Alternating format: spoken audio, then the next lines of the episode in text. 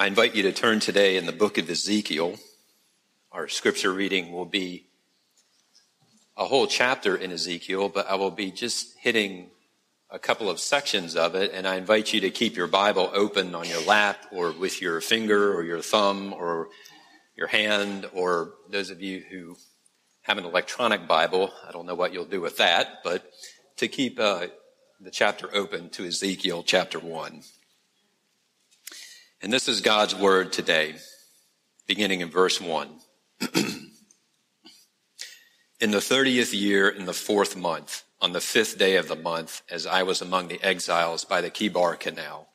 The heavens were opened, and I saw visions of God. On the fifth day of the month, it was the fifth year of the exile of King Jehoiachin. The word of the Lord came to Ezekiel, the priest, the son of Buzi, in the land of the Chaldeans by the Chebar Canal. And the hand of the Lord was upon him there.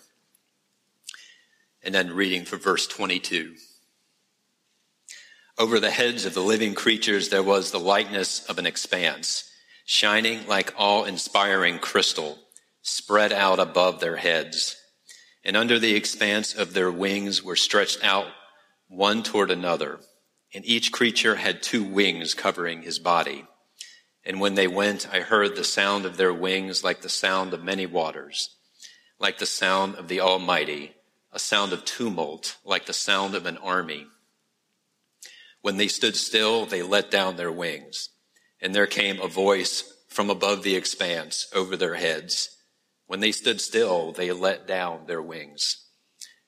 And above the expanse over their heads, there was the likeness of a throne, in appearance like sapphire, and seated above the likeness of a throne was a likeness with a human appearance.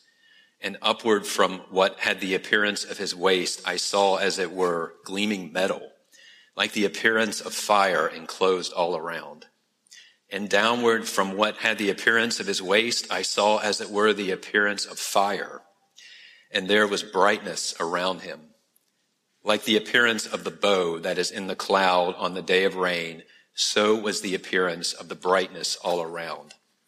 Such was the appearance of the likeness of the glory of the Lord. And when I saw it, I fell on my face and I heard the voice of one speaking. This is God's word today. Brothers and sisters, we come now into the presence of a holy and mighty and glorious, majestic God. The God we serve, the one true living God, is absolutely holy and mighty and glorious.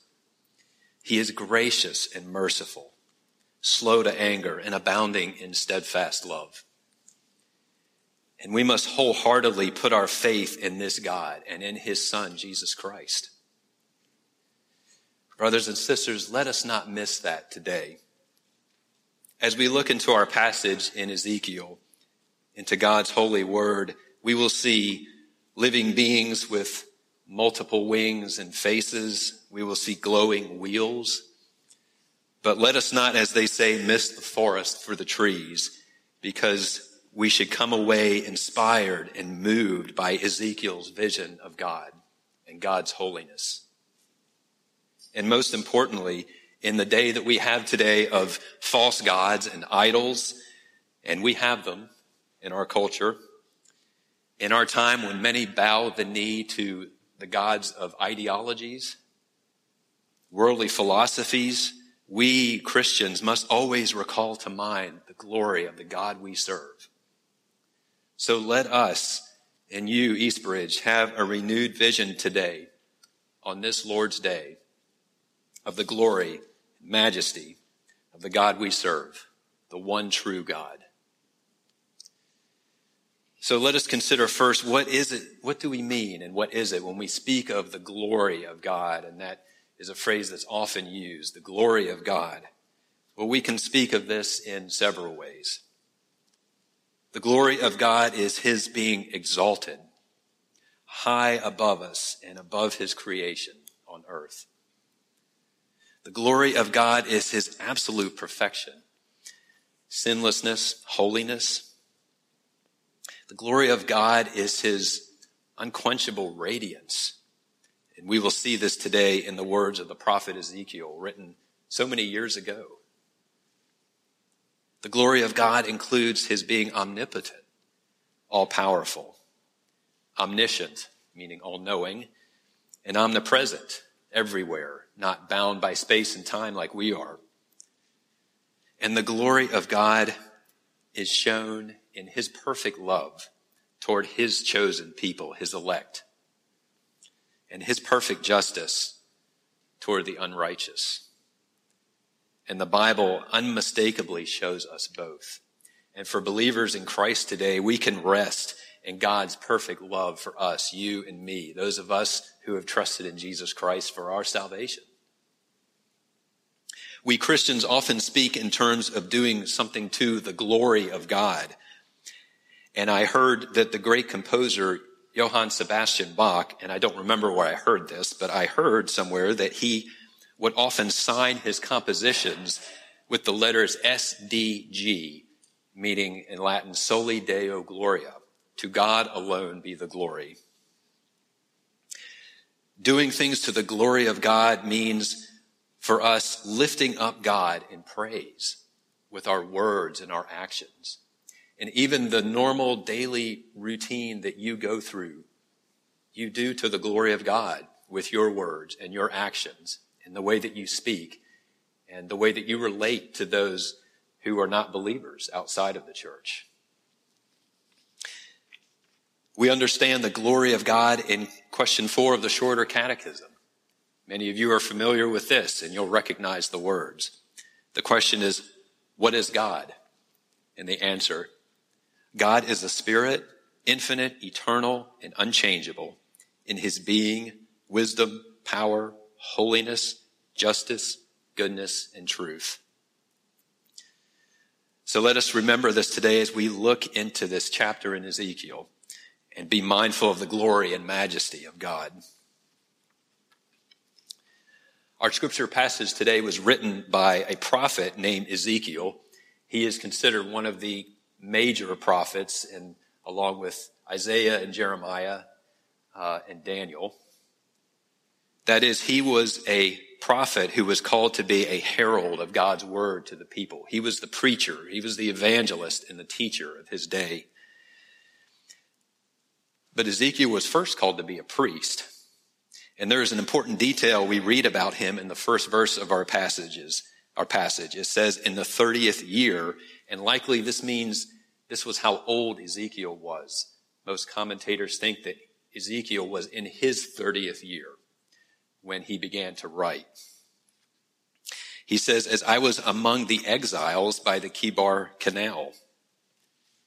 And perhaps you may have read over that verse and not picked up on the fact that Ezekiel was in exile. His people, his nation had been conquered by the Babylonians, the Chaldeans, and they had been taken away into exile to Babylon. Ezekiel's people in Judah, they had been exiled because of their violation of God's covenant. They had repeatedly turned away from the Lord. They had looked to false gods. They had uh, corrupted their worship in the temple. And they had disobeyed God's word. It is a sad and tragic story of what happens when God's word is disobeyed. When people turn away and rebel against the Lord. if verse 1 does refer to Ezekiel's age, and again, most commentators believe that it does, then he, Ezekiel was exiled just at the time when he was to start his priestly ministry. Because priests normally began their work around the age of 30. So imagine what perhaps Ezekiel felt and what he went through and the mourning for his own future. How, how could he serve as a priest? When he had been taken away captive into exile and there was no more temple.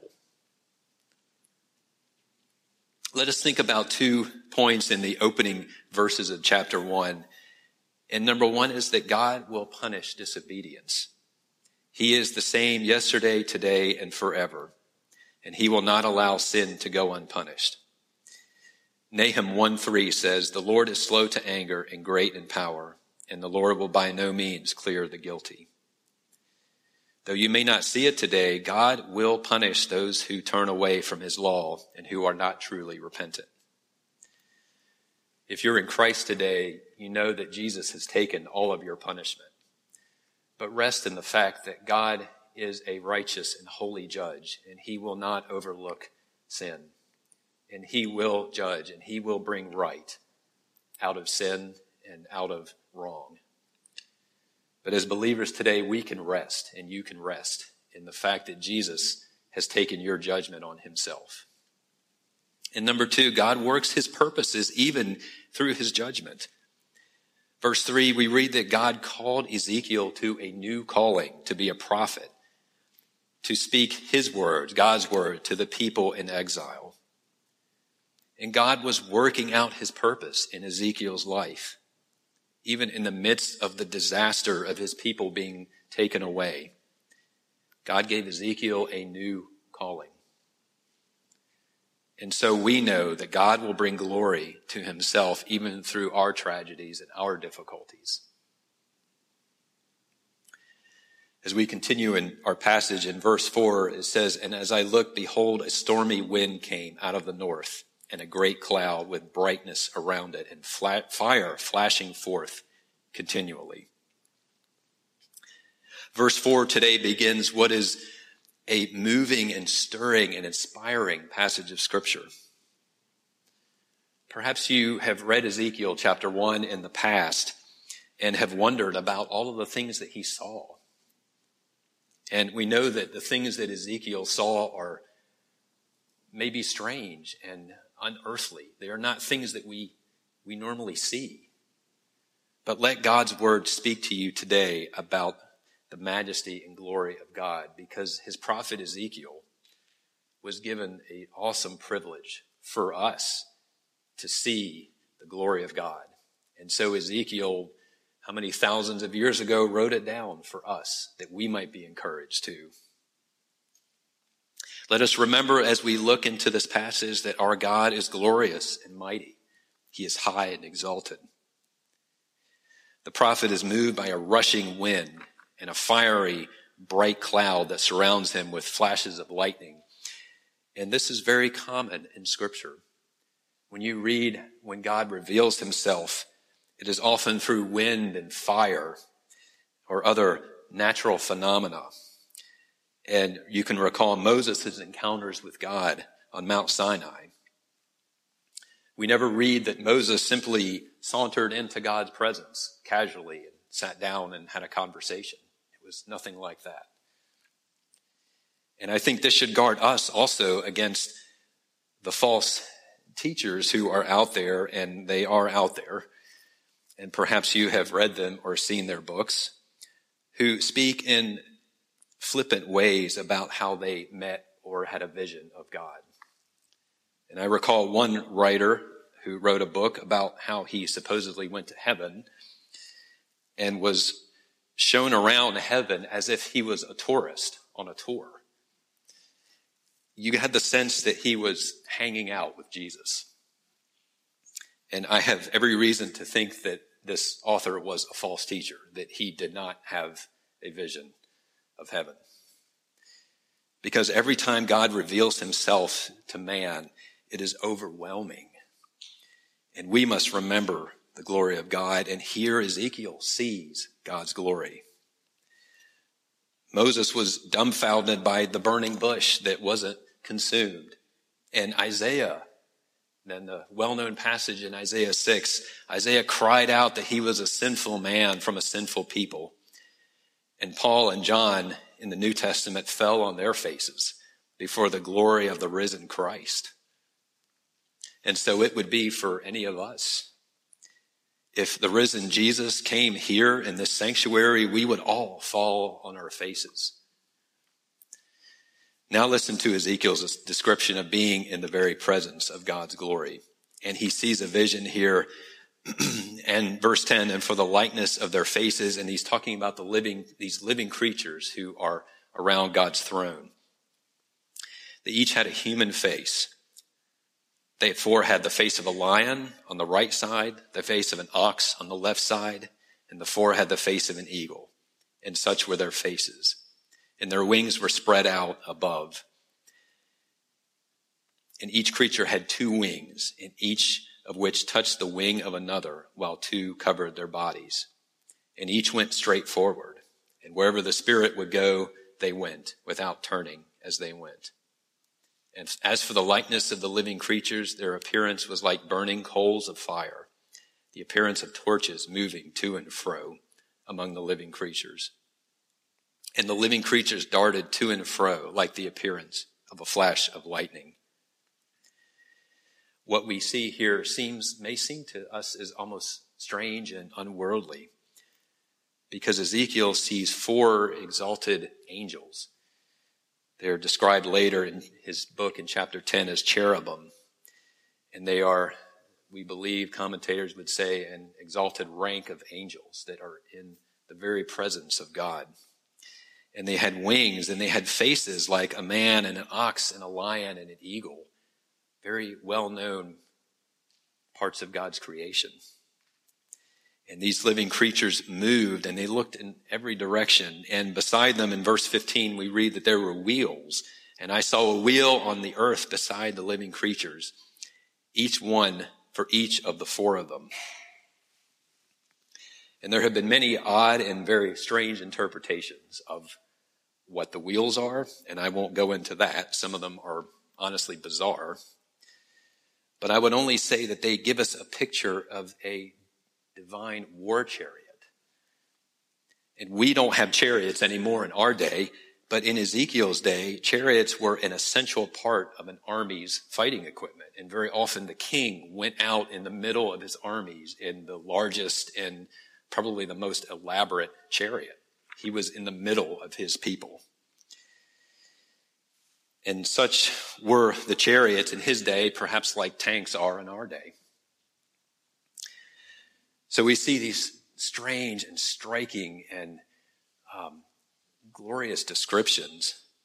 Majestic beings with four faces and giant wheels. And these are all part of Ezekiel's vision of the very presence of God. The glory of our great God. In verse 26, we read uh, the prophet's reaction. It gives us the central portion of this vision of God's glory. And here Ezekiel is almost at a loss to describe what he sees because dwelling in unapproachable light was a likeness with a human appearance.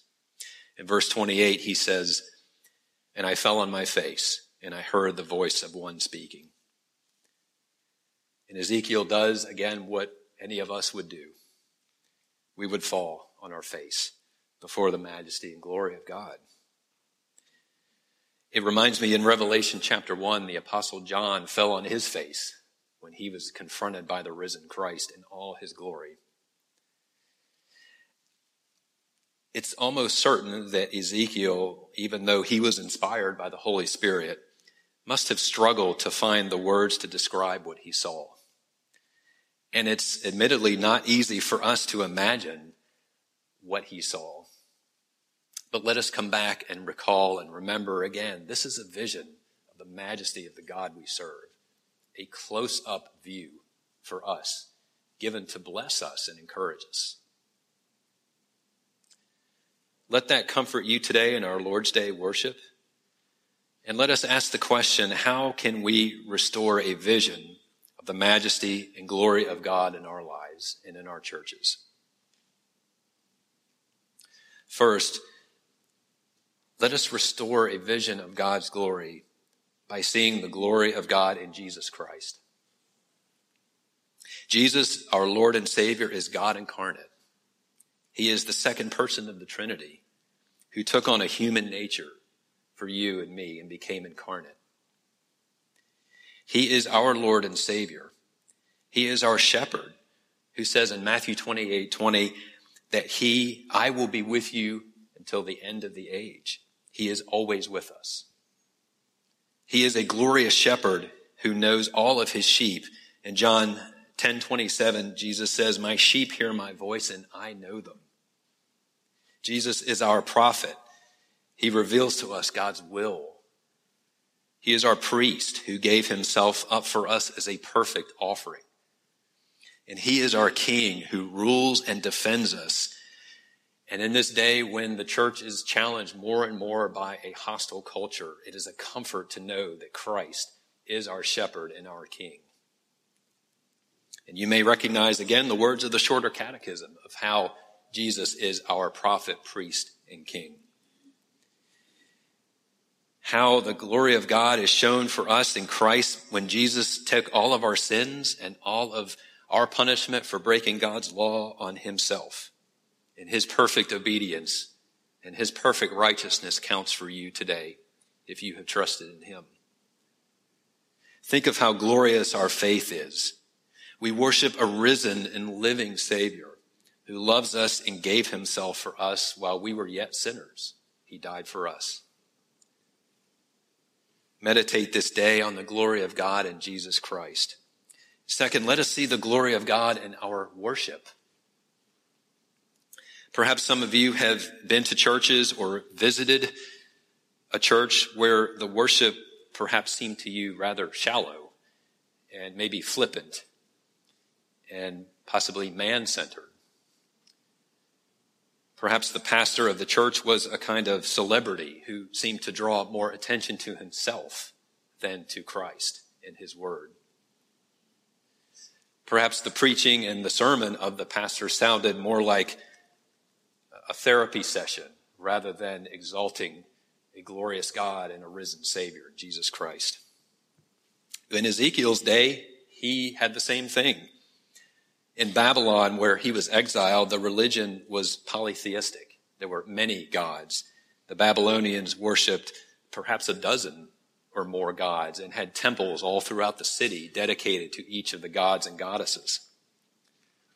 And each year, the statue of one of the gods named Marduk, who was the chief of the Babylonian gods, would be taken in a procession and it would be marched, as it were, down the street of Babylon and taken into the temple of Marduk, where the emperor of Babylon and the nobility would worship and pay homage. Now pause for a minute and think about the contrast of towing a statue of a god into a temple with the vision we have read today of Ezekiel of a glorious and majestic and holy God, exalted and lifted on high. Think what a difference that was. I know that Ezekiel and the believers in Babylon saw that, and we see it today because there are idols around us too. Let us also, third, see God, the glory of God in suffering and difficulty. When you are and we are in the fire of trials, it is easy to turn our eyes away from God onto ourselves and onto our feelings, and that can be a strong temptation. Many of you have perhaps been through very difficult and fiery trials in your life, perhaps physical or spiritual suffering. And I would never want to minimize that. And it can be very difficult and challenging to think in terms of God's glory when you are struggling. But remember again in verse 1 of our passage, Ezekiel was in exile. He was suffering. He was, had been taken away from his homeland and his temple and perhaps his family. It's not difficult to imagine the trials that he was suffering too. But Ezekiel says that God will be merciful and will be forgiving and will be bring restoration to his people. Later in his book, we read that. And there is an often quoted passage in the New Testament that I will frequently read in the hospital with patients from Romans 8 that in all things God works for the good of those whom he loves and who he has called according to his purpose. So God, thousands, two thousand or so years ago or more, called Ezekiel to his purpose, a prophet who was struggling and suffering. And so for you, God has a purpose and will bring good from your suffering and struggles. And last, let us see the glory of God in the church. And let us have a restored vision of God's glory in the church. And I probably don't need to tell most of you that the state of the church in America today is not one to encourage. I have to say that I am often very discouraged by what I read and what I hear on blogs and the news and the compromise that I hear about in many churches today. And it seems almost weekly that I read about another church or another denomination that has turned away from the gospel, that has bowed its knee to the ideologies of the world. And perhaps those are today's idols. Again, we bow the knee to ideologies and philosophies. It is not difficult to see what happens when we take our eyes off the majesty and glory of God and we turn it to the world and we turn it to the world's way of thinking.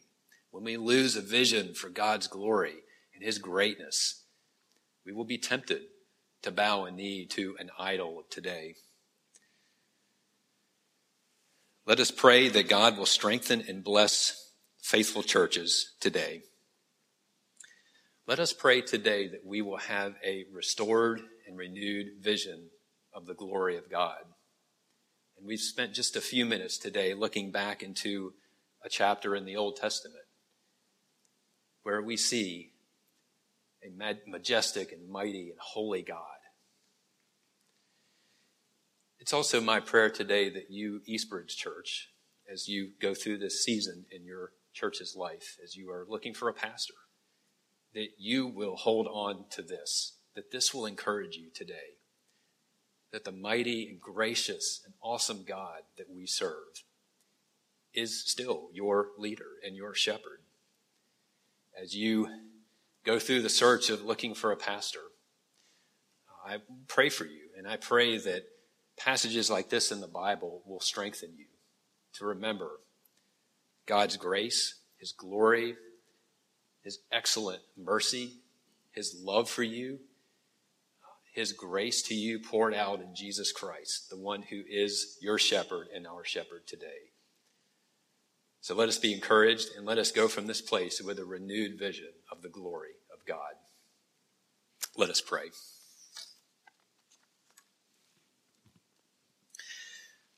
Our Father, today, we thank you for the Bible and your word. Lord, we thank you for uh, the privilege of worshiping you in your presence. And I ask today that this chapter from uh, a prophet in the Old Testament would be real, that it would be a wonderful encouragement today. That as we read about visions of creatures and wheels and Lord, your, your awesome majesty, that we would come away blessed. And I pray today, I pray and ask your blessing, Father, on Eastbridge, as they are moving forward. And I pray, Father, that you would give them your grace and, and that you would send them a leader in your time. And Lord, help them to trust you with that. Lord, we pray and ask all this now in Jesus' name.